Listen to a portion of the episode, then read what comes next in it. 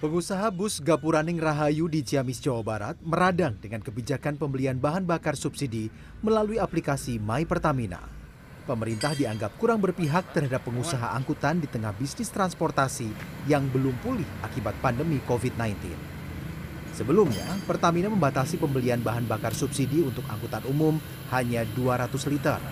Padahal konsumsi BBM sekali jalan armada bus antar kota antar provinsi melebihi 200 liter. Kali ini, pihak perusahaan harus dipusingkan dengan pembelian bahan bakar subsidi solar dengan aplikasi My Pertamina. Mayoritas sopir bus tidak memiliki telepon genggam berbasis Android serta kurang melek teknologi.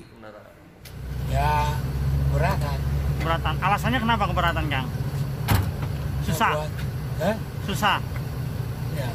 akang punya tapi Android HP nggak punya gitu.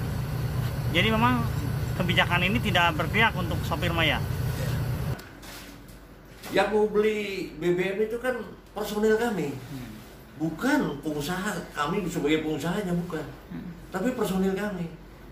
Belum tentu personil kami itu punya Android. Hmm. Ya, Satu itu. Yang kedua belum tentu personil kami itu melek IT. Hmm. Ya kan? Oke, personil kebanyakan sudah mempunyai Android, tetapi mereka hanya untuk WA, Hmm. untuk Facebook, ya. Tidak untuk membuka aplikasi, membuat aplikasi yang membingung, mem- membingungkan eh, personil itu sendiri. gitu. dan ujung-ujungnya kembali ke perusahaan lagi nanti Nah. yang ngurus ya Itu sudah pasti. Pengusaha mengaku meski sudah diizinkan operasional, jumlah penumpang baru mencapai 50% dari jumlah kursi yang tersedia.